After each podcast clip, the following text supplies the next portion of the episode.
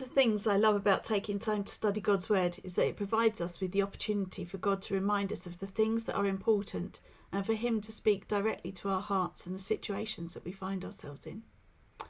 On Sunday, we focused on the way that the Pharisees had treated the woman caught in adultery, how they treated her as an object, not giving her a voice, not looking for any way to restore her, and not caring about her life. There was ambivalence about her life and the possibility that she could be stoned to death. They just didn't care. For the religious leaders, the woman was only useful as a means to set a trap for Jesus. This was in sharp contrast to Jesus. He had compassion on her. He sought to restore her. He was willing to anger the religious leaders further and step in, offering her forgiveness and the opportunity to experience a new life. But they weren't the only people there. What about the crowd? They were there when the Pharisees pushed the woman in front of Jesus. They saw how she was being used. They sensed that the religious leaders were looking for trouble, but they said nothing and they did nothing to come to the woman's aid. We don't know at what point they sloped off, but they appear to have left before the religious leaders had. They didn't want trouble. They didn't want to get caught up in an argument that wasn't theirs.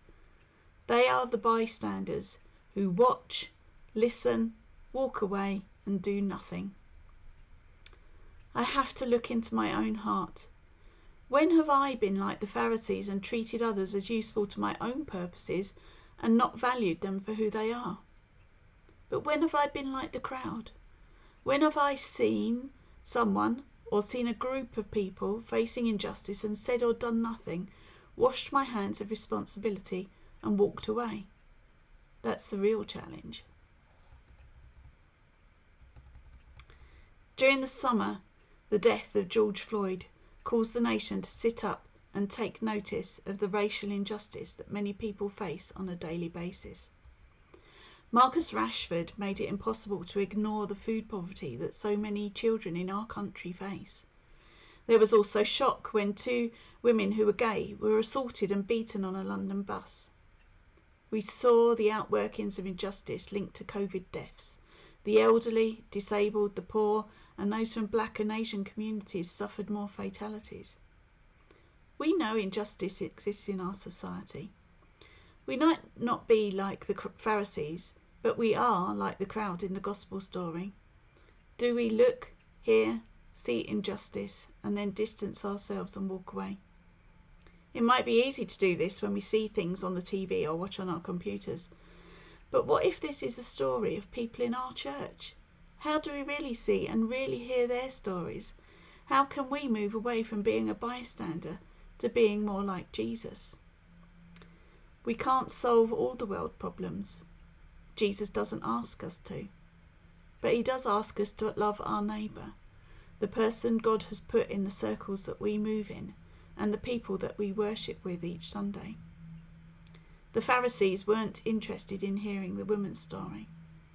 I think this story challenges me to open my eyes and my ears. Do I really see? Do I open my heart and my ears to hear the stories of those around me? Am I too busy to listen, or can I make time to notice and see God at work in the lives of those around me? In 1 Corinthians Paul describes the church as a body. There would be something very wrong with me if I ignored a bit of my body that was hurting or needed special attention and I chose to condemn it. Instead, I care for and pay special attention to any bits of me that hurts. In the same way, I'm challenged to do the same for those around me. There's a cost in this. There's a cost of time. Time to really listen there's a cost of emotional involvement. It, it requires me to be intentional. Intentional. It's easy to do the same as I always do. But when I look at Jesus in this story, he shows me that he was willing to forgive me and offer me the opportunity of new life.